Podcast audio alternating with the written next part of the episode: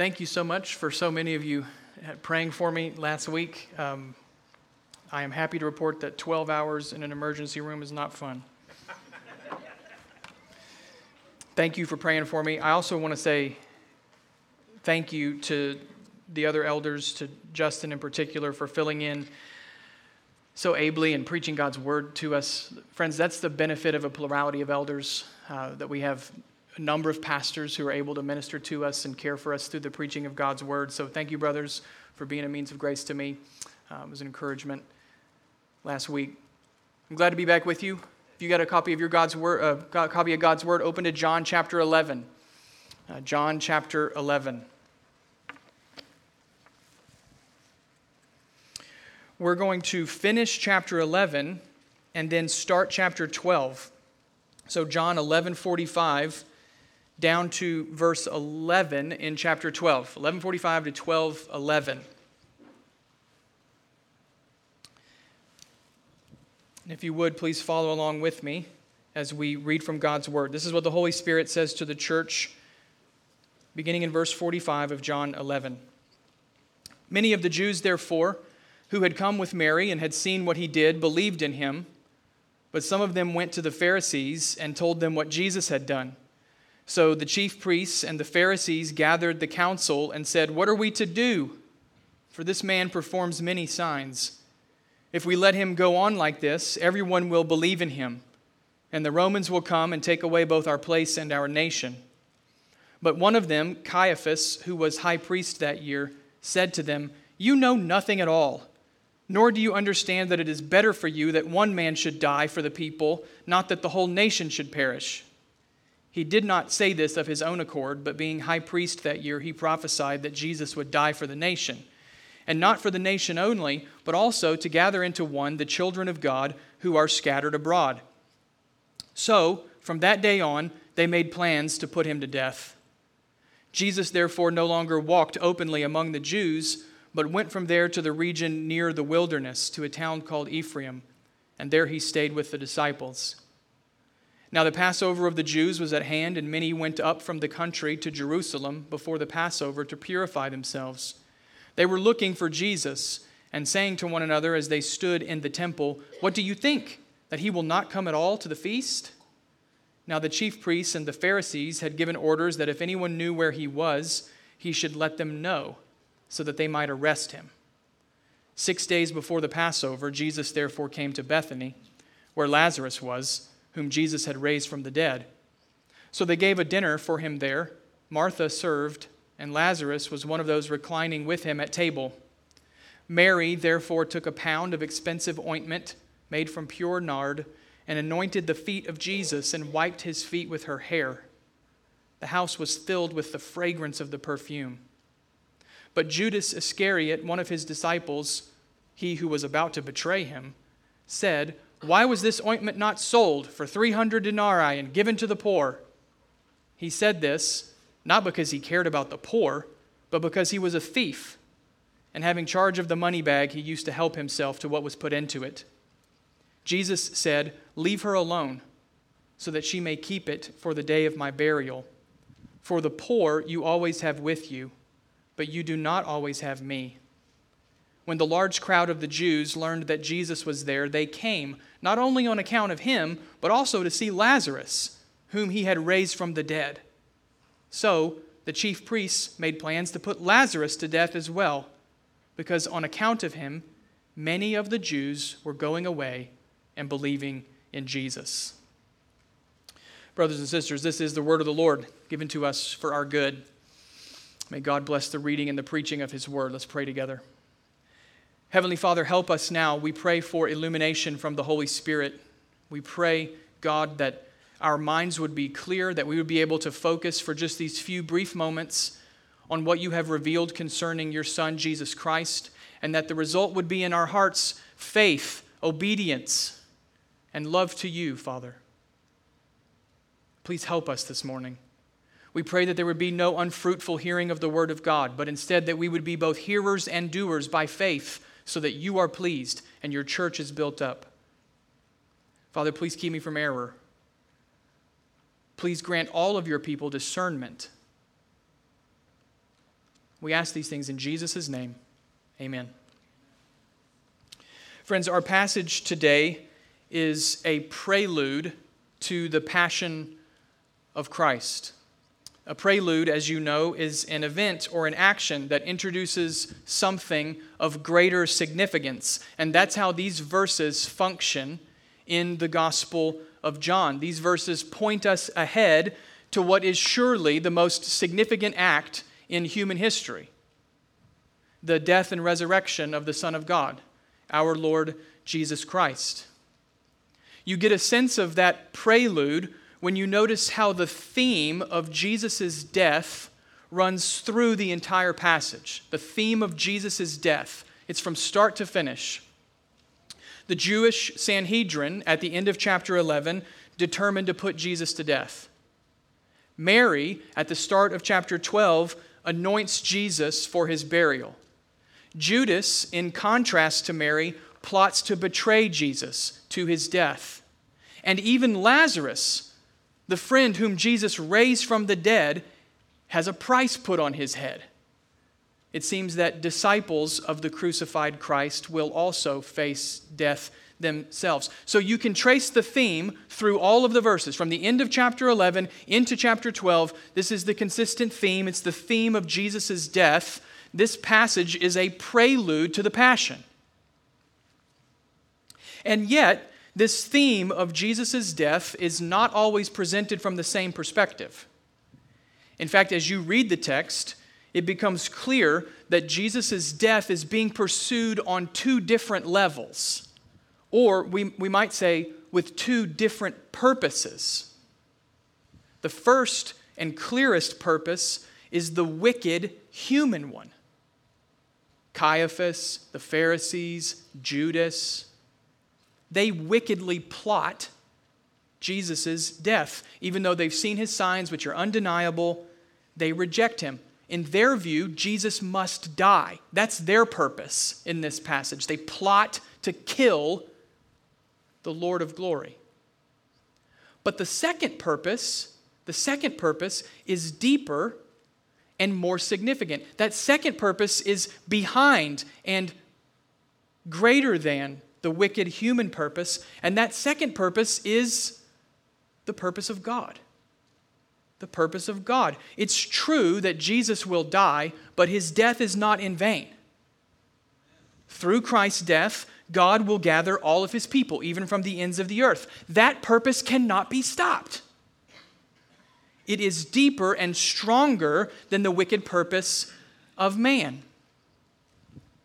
So, the right way to read this passage, the right way to read this passage is to ask, through whose eyes do I see the death of Christ? Through whose eyes do I see the death of Christ? Do I see with the eyes of Caiaphas and Judas, who believe that serving self leads to salvation, or, or do I see through the eyes of Mary, who understands that Jesus alone is worthy of her devotion, her love, and her faith. That's how we have to approach this passage. Not simply as history, it is history, but also personally. Do I understand the purpose of God in the death of Christ? Through whose eyes do I see things? In terms of an outline, we're going to utilize that theme of Jesus' death to give us our structure. If this passage is a prelude to the Passion, then the prelude has three scenes. Three scenes. The first focuses on the purpose for Jesus' death. The second describes the preparation. And the third calls us to participation. Three scenes from this prelude to Jesus' passion.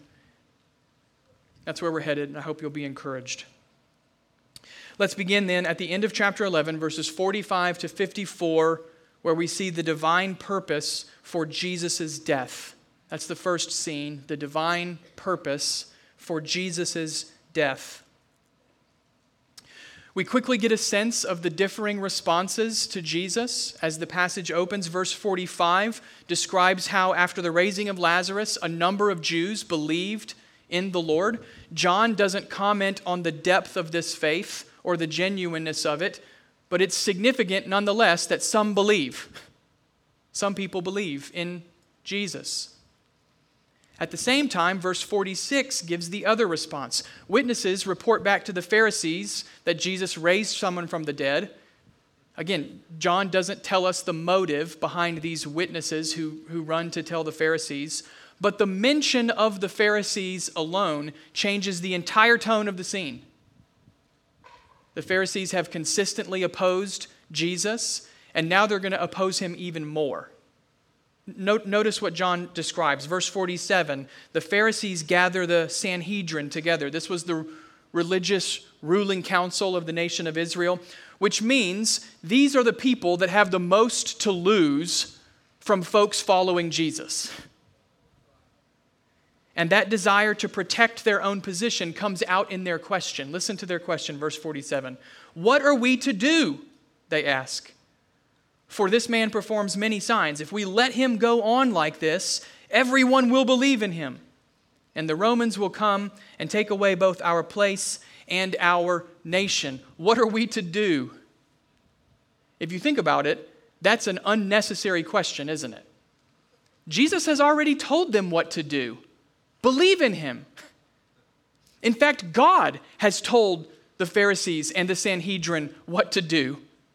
Jesus' signs are the divine attestation of Jesus' ministry. The raising of Lazarus was like God's megaphone to these people saying, This is my son, believe in him. What are we to do? He already told you. But the Pharisees refuse to see. They ask this unnecessary question because they don't love the truth. They don't love the truth. For all of their grandstanding and loud mouthing, they don't love the truth. They love themselves.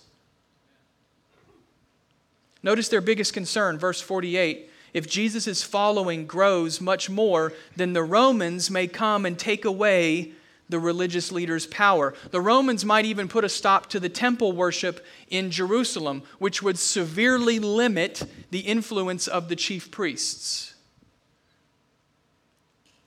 So they might sound like they're concerned for the nation, but they're really just concerned for themselves.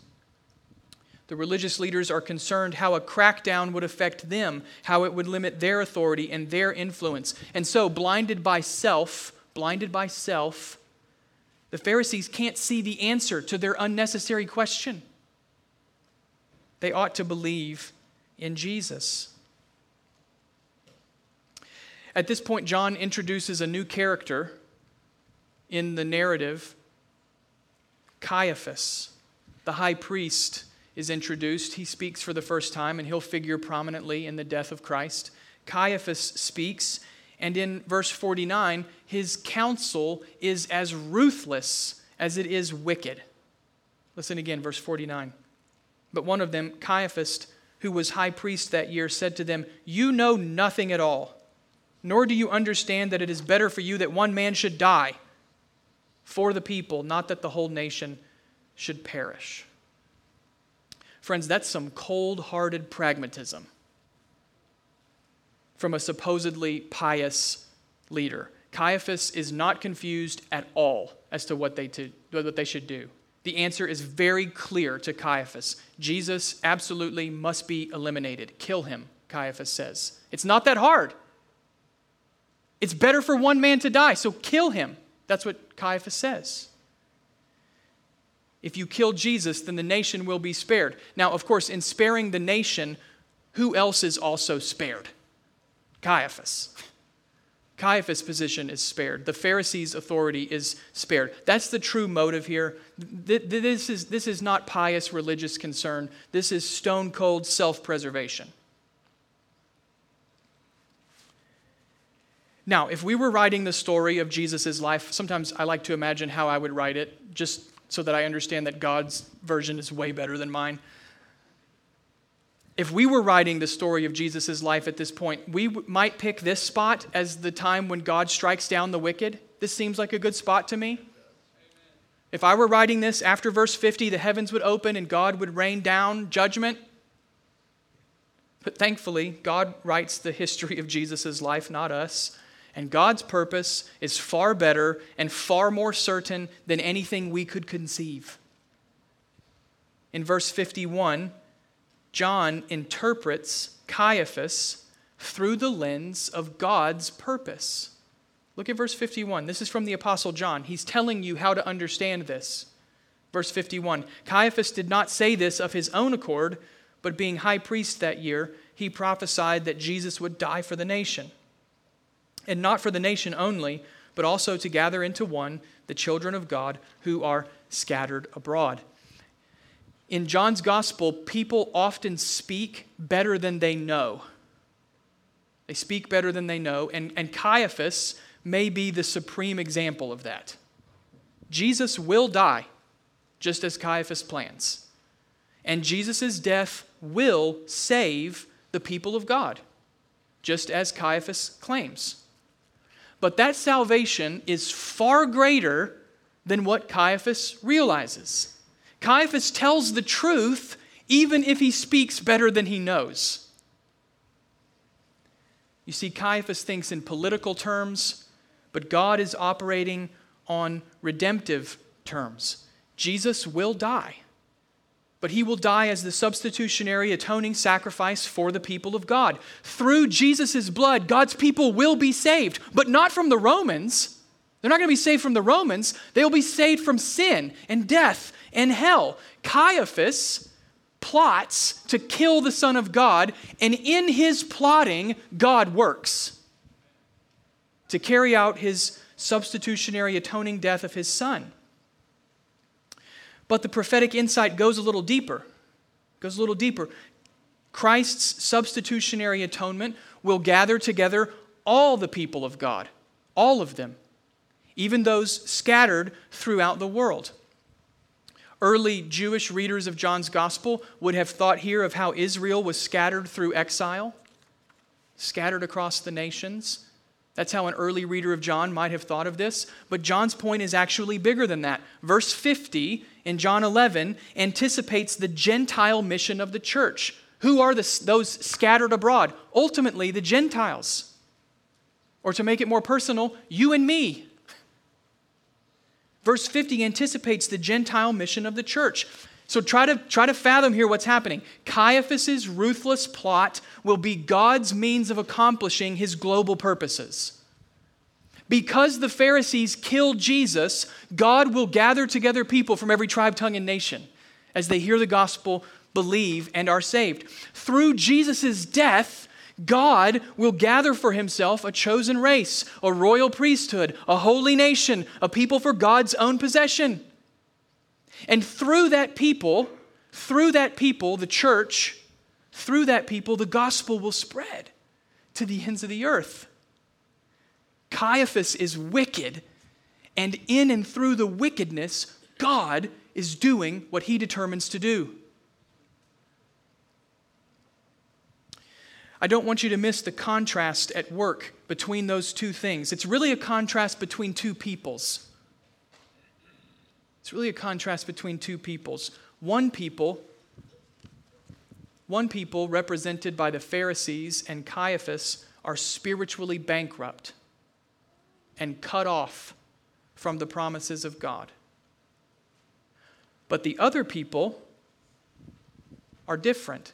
God according to his purpose, will gather to himself a new people, founded upon a new covenant, inaugurated through the blood of a faithful high priest, not a wicked high priest like Caiaphas. It's a contrast of two peoples one people bankrupt, another people new and defined by Jesus. The old will pass away, and this new people, founded upon Christ, will be gathered in to the one family of God. In fact, this is, this is fascinating to me. Notice how the scene ends. Notice how scene one ends. Verse 53 and verse 54. Verse 53, the Sanhedrin are plotting in Jerusalem, while verse 54, Jesus is in the wilderness doing what? Gathering to himself a new people.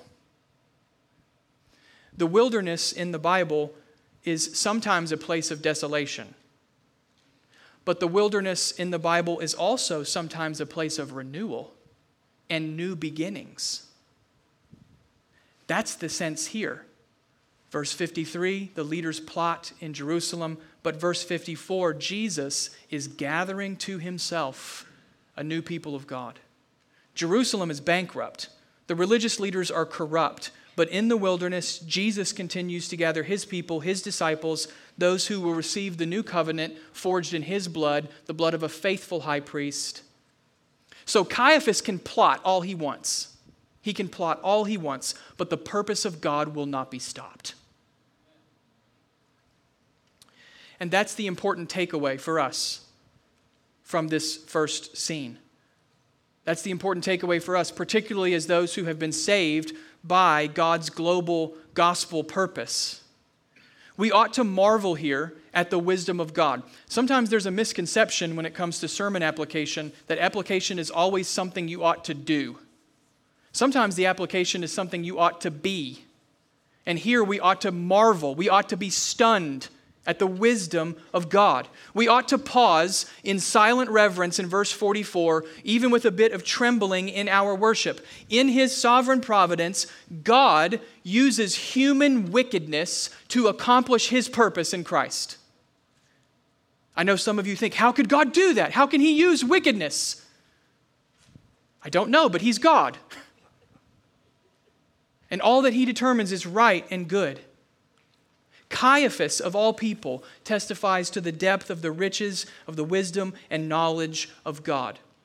We ought to just pause here in reverent worship that God, God, would so work that even the evil scheming of humanity would accomplish his will. It's just like what Joseph said to his brothers in Genesis chapter 50 Caiaphas means evil against the Son of God, but God means it for good that many people, even many Gentiles, would be saved. Friends, this ought to be a great comfort to us. This scene with Caiaphas and the Sanhedrin is the church's history in miniature. Caiaphas represents the worst of human wickedness. The Sanhedrin remind us of how the world will continue to plot against the Lord and against the Lord's anointed. This is the darkest hour of human depravity. And yet, through this very same dark hour, the light of the world shines most brightly.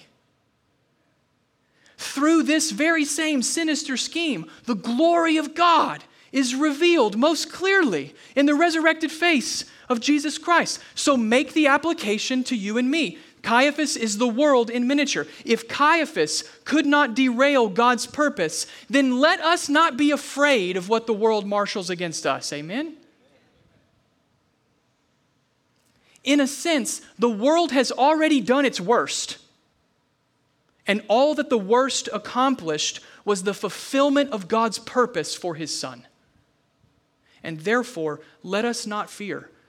Far, far too much of what passes as ministry in our day is fear wrapped up in Christian sounding language. Let us not be people who are marked by fear. We have nothing to fear. The world has already done its worst, and all that the worst accomplished was to fulfill the purpose of God. Let us not fear. God's purpose will stand. That's scene number one. Let's move now from purpose to preparation. Scene number two, running from chapter 11, 55 to chapter 12, verse 8. Scene number two shows us devoted preparation for Jesus' death. Devoted preparation for Jesus' death. The end of chapter 11 describes the heightened atmosphere of Jerusalem. People are coming to prepare for Passover. They have to purify themselves in order to participate in the celebration. And as they come to the temple, the crowds of people are wondering if Jesus will come.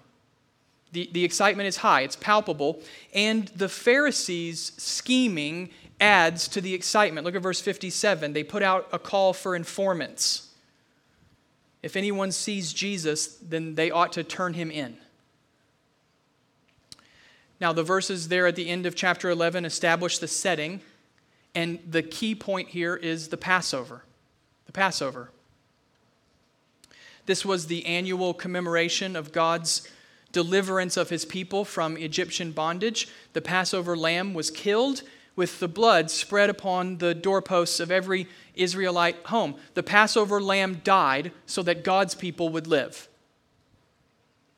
And that adds to the sense of expectation. At least it should for us as we read John's gospel. The setting of Passover adds to the sense of, of expectation. Do you remember Jesus' first public appearance in the Gospel of John? It occurred in chapter 1 with John the Baptist. It was the first time Jesus appeared in public. And do you remember what John the Baptist called Jesus in his first public appearance? John chapter 1, verse 29 Behold, the Lamb of God who takes away the sin of the world. So, this sense of expectation has been building to chapter 1, and the setting of Passover tells you that something significant is happening. And in that significant setting, with so many expectations, Jesus returns to his friends in Bethany. A new chapter begins as we move from 11 to 12, but that same sense of expectation remains in the air. Notice verse 1 of chapter 12, and look how John links the two sections. Verse 1 Six days before Passover, Jesus therefore came to Bethany, where Lazarus was, whom Jesus had raised from the dead. Jesus, the Lamb of God, has come to prepare for a greater Passover. Now, he's not come to prepare by purifying himself. He's the spotless Lamb of God. He needs no purification. Jesus has come to prepare for his death and for his burial. And that preparation is carried out by one of the most important characters in the Gospel of John Mary, the sister of Lazarus. I love Mary. The family hosts a dinner for Jesus, and it's with all of that expectation of the Passover and the religious leaders plotting and the Lamb of God. It's with all of that expectation that Mary rises to anoint the Lamb of God. Look at verse 3. Mary, therefore, took a pound of expensive ointment made from pure nard and anointed the feet of Jesus and wiped his feet with her hair. The house was filled with the fragrance of the perfume. We're going to camp out on this verse for a minute because it's very significant in the course of John's gospel. But before we, before we think about Mary's act, I just want to acknowledge that there are a lot of questions about how this event in John relates to the other events in the synoptic gospels in Matthew, Mark, and Luke. Is the anointing in John the same as the anointing in Matthew and Mark? It's almost certainly not the same as the anointing in Luke. But, but the question about John's relationship to Matthew and Mark is a bit different. I'm aware of those questions, and I'm not going to spend any time answering them. If you would like to know more about that, feel free to find me afterwards. We can chat. I can give you some good resources to read. But one of my convictions in studying the Gospels is that you want to study each Gospel on its own terms. So we want to figure out what John's emphasis is in including this act from Mary. What should stand out to us from Mary's anointing of Jesus? There are several points that we ought to note. To begin with, we ought to note Mary's devotion. We ought to note her devotion. This was a very expensive act, an incredibly expensive act. This amount of perfume was probably a family heirloom passed down from one generation to, the, to another, and it was likely far more than a year's salary. And, and Mary gladly spends this expensive family heirloom on Jesus. Why would she do that? Because she's devoted to the Lord. Her life is oriented towards Him. And in that devotion, when your life is oriented towards the Lord, the things of this world take on a different value, don't they? What better way what better way to spend this luxury than on Jesus? So we should note Mary's devotion. Along with devotion, we ought to note Mary's humility. We ought to note her humility. She anoints Jesus' feet which would have been pointing away from the table as they reclined there for supper. Caring for a person's feet was the servant's job. It certainly was not the job of a dignified hostess. It's likely that Mary was, was well off, considering the value of the, the, the ointment that she just poured out on Jesus. So she's a dignified woman of some social standing, and yet here she is anointing Jesus' feet, doing the servant's job. Why would she do that? Why would she do such a thing? Because she's humble and willing to serve the Lord no matter how it appears in other people's eyes. We shouldn't underestimate the humility. I'm going to I'm going to steal some of the thunder from John chapter 13 in a couple of weeks.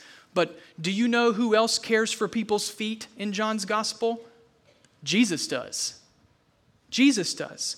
He washes his disciples' feet, an act that is so shocking, his disciples don't understand it. They don't fully understand that humility must mark those who follow Jesus. But Mary understands. Mary understands. Her humility here is an essential ingredient to discipleship. Devotion, humility. Finally, we ought to note Mary's love. We ought to note her love. She uses her hair to, to wipe Jesus' feet. Jewish women typically wouldn't wear their hair down in public. Mary wears her hair down and she uses it to clean up the Lord's feet. Why would she do that? Because that's how close she is to the Lord Jesus. She loves him. She loves him her devotion, her humility, it's all rooted in love. Sadly, sadly, contemporary retellings of this scene twist Mary's love into something that's foreign to the Bible, as though there were some kind of romantic connection between Jesus and Mary. But, friends, that mindset says more about our culture than it does about the Bible. There's, there's nothing inappropriate in verse 3. Rather, John wants us to understand how deep the bond is between Mary and Jesus, between disciple and Lord. Mary loves the Lord, disciples love the Lord. So, note the picture that Mary gives us of discipleship. It's really one of the more important pictures of discipleship in John's gospel. How could we describe Mary? She is compelled by love to serve Jesus Christ. That's how you could describe her. She is compelled by love to serve Jesus Christ. Friends, that's a wonderful definition of discipleship. Compelled by love, we serve the Lord. Tragically, the scene takes another turn in verse 4. Not everyone shares Mary's love. Judas Iscariot, the betrayer of Christ, speaks up, and he has a very sensible complaint to make about this excessive devotion. Look at Judas's complaint, verse 5. Why was this ointment not sold for 300 denarii and given to the poor? That sounds very sensible, doesn't it? A valuable resource should always be used to do the most good. I mean, you can almost see Judas wagging his finger. It's a very sensible suggestion. It sounds very pious. Why don't we care for more people, Jesus? But John quickly tells us in verse 6 that Judas is anything but pious. He's a thief. He steals from the group's resources to serve himself. That's why he wanted the ointment sold, because it would put more money in the bag, money that Judas could pilfer for himself. Judas doesn't care about the poor, he only cares about himself. Knowing this, Jesus corrects Judas in verse 7. Actually, it's more accurate to say that Jesus commends Mary. He doesn't so much correct Judas as he commends Mary. Mary, unlike Judas, has understood the significance of who Jesus is. So listen to Jesus' commendation, verse 7. Jesus said, Leave her alone, so that she may keep it for the day of my burial. For the poor you always have with you, but you do not always have me. You remember earlier we said that Caiaphas speaks better than he knows. Now, Jesus tells us in verse 7 that Mary acts better than she knows. Her anointing of Jesus is preparation for his burial. Jesus knows what he will face in Jerusalem, and he interprets Mary's devotion in light of what is coming. She anoints him for the tomb. Now, does Mary know that Jesus will die for the salvation of his people? No. She still needs the revelation of Jesus' death and resurrection to see the full significance of who he is. But even still, even still, Mary does respond to what she knows that Jesus is worthy of her devotion, worthy of her service. She responds to the revelation that she has received, and therefore she trusts the Lord, and Jesus commends her. This is precisely where Judas goes wrong. Judas does not understand who Jesus is. If you need any more proof, that full understanding of Christ is a gift of the Holy Spirit, Judas, who spent the whole earthly ministry with Jesus and didn't understand anything about him. Judas doesn't understand who Jesus is, and Judas doesn't understand that the time for honoring Jesus is now. This is what Jesus means in verse 8 when he says, You will always have the poor with you. That's a quote from Deuteronomy 15. Jesus is quoting the Bible. It's a quote from Deuteronomy 15 about how the need to care for the least of these will always be present. As long as human time continues, there will be human poverty and needs that have to be dealt with. Jesus is not denying that need. Rather, his point is that Judas should interpret the times. Judas should understand that the time is coming for Jesus to depart, which means the time to honor Jesus is now. You'll always have the poor. Care for them after my resurrection. Now's the time to honor me. Mary understands the time, Judas does not.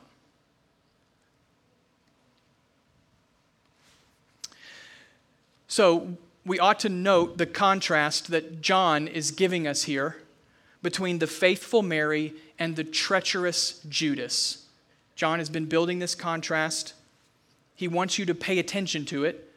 Earlier, we summarized Mary as being compelled by love to serve Christ. That was our summary of Mary. Now let's summarize Judas by way of contrast. Judas is controlled by self and therefore opposes Christ. Mary, compelled by love to serve. Judas, controlled by self and therefore opposes the Lord. Listen, we don't know, humanly speaking, what pushed Judas over the edge to betray Jesus. I mean, yes, it was sin controlling Jesus' heart. That's true.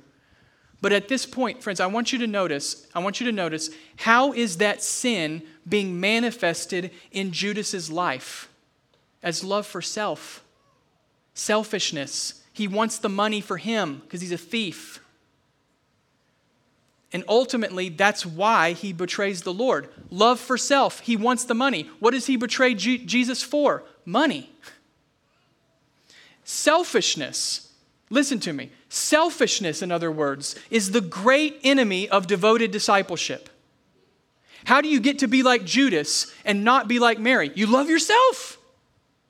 Selfishness is the great enemy of devoted discipleship. That's one of the takeaways from this scene. Mary's regard is for Jesus, and therefore she serves him. Love for Christ compels her forward to serve. Humility before Christ compels her forward in faithfulness. Judas is the opposite. Love for self leads him to betray the Lord. Listen, we can't emulate Mary's devotion. We, we do not have the privilege of walking with Jesus in the flesh, at least not yet. Come, Lord Jesus. We can't emulate Mary's act, but we can learn from her example. Devotion, devoted discipleship thrives on humility that's rooted in love. And if we're going to learn from Mary's example, then we have to catch Judas's warning too. Love for self will destroy you. Living for self, getting what you want, will destroy you. Mary's the example, and her preparation calls us to the same kind of devoted discipleship as she displays.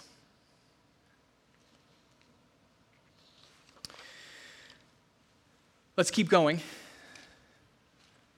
And let's finish with the third scene from this prelude to the Passion. That was scene number two, preparation. Now let's finish with the third, verses 9 to 11 in chapter 12. Here we see a disciple's participation in Jesus' death. A disciple's participation in Jesus' death. That statement, participation in Jesus' death, might sound odd to you.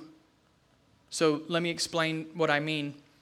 Look down at verse 11 in chapter 12 and notice the reference to many of the Jews going away to believe in Jesus. Do you see that? Verse 11? That's also how the passage began, remember? Back in verse 45 of chapter 11. So, this positive response to Jesus bookends the passage. Verse 45, chapter 11, verse 11, chapter 12. Both of those verses say many of the Jews were going away to believe in Jesus. So the response, it's similar. It's like a pair of bookends on the passage. But the similarity doesn't stop there. How did the Pharisees respond at the beginning in chapter 11 when people were believing in Jesus? Well, they determined to put Jesus to death. Here in chapter 12, how do the chief priests respond to people believing in Jesus? By determining to put Lazarus to death. Look at verse 10, chapter 12. So the chief priests made plans to put Lazarus to death as well. Lazarus, it seems, has become a touchstone for people to believe in Jesus. And we understand why. Lazarus was dead and then he wasn't. And Jesus was the reason why. So Lazarus' life is the reason that people are coming to believe in Jesus Christ. And that's precisely why the chief priests decide on the same course of action. Lazarus and Jesus are connected. Because of his connection to Jesus, Lazarus too should be eliminated. By following the Lord, Lazarus now faces suffering with the Lord. Now, of course, Lazarus' suffering is not redemptive. Lazarus is not making atonement for anyone, not even for himself. Lazarus is not going to inaugurate a new covenant in his blood. That's not what I mean by saying Lazarus participates in Jesus' death. Rather, my point is to highlight for you that discipleship, that's just a fancy word for saying follow Jesus. Following Jesus necessarily involves sharing in Christ's sufferings. Necessarily involves sharing in Christ's sufferings. If anyone would come after Jesus, let him take up the cross and follow by faith. To be a disciple is to participate in the death of Christ, even to the point of sharing in his sufferings. In a way, then, the death threat against Lazarus is a reminder of the disciples' road. We said that Caiaphas's opposition was the world in miniature. Lazarus's death threat is discipleship in, minister, in miniature. How's that for an, some encouragement on Sunday morning? We follow a crucified Christ, so we take up the cross as well. We follow the man of sorrows, so we know that suffering and hardship will come. We belong to the rejected Messiah, so we understand that the world will reject us too. What Lazarus experiences is a picture of discipleship in a fallen world. And yet, we can't end on that point, can we? We can't end on that point. It's true that we follow the crucified Christ, but what did we just learn about Jesus in John chapter 11? That he is the resurrection and the life. The one who was crucified is now the one who lives and reigns. Again, Lazarus himself is our reminder. Lazarus has experienced to some degree the power of Christ over death. So, for all of the people to picture for us what it means to follow Jesus, Lazarus is a prime illustration. This little family in Bethany is teaching you how to follow the Lord Mary and Lazarus. Lazarus shares in the prospect of suffering just as Jesus did, and Lazarus reminds us that not even death can stop Christ from calling his people to himself. It's a nice bookend on the passage that the purpose of God will stand.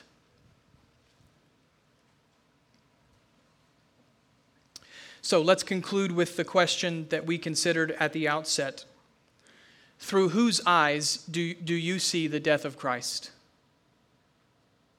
Do you and I understand the purpose behind Christ's death?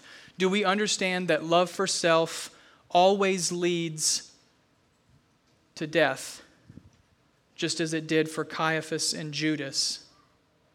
And do we see that love for Christ leads us deeper in faith, in devotion, in humility? Through whose eyes do you see? Now, friends, I pray that you see with the eyes of faith. Let's pray together. Heavenly Father, please bear fruit from your word. Unless you build the house, Father, those who labor, labor in vain. And so we, we appeal to you now. We appeal to you, Father, that the Holy Spirit would take, would take your word and plant it deep within our hearts and bear fruit, God. Fruit in devotion, fruit in humility, fruit in love. That it would bear fruit in leading us away from love for self, and that it would drive us deeper in love for Christ. Father, please bless the preaching of your word and may it bear fruit to the glory of Christ's name. And in his name we pray. Amen. Please stand and we'll respond in song together.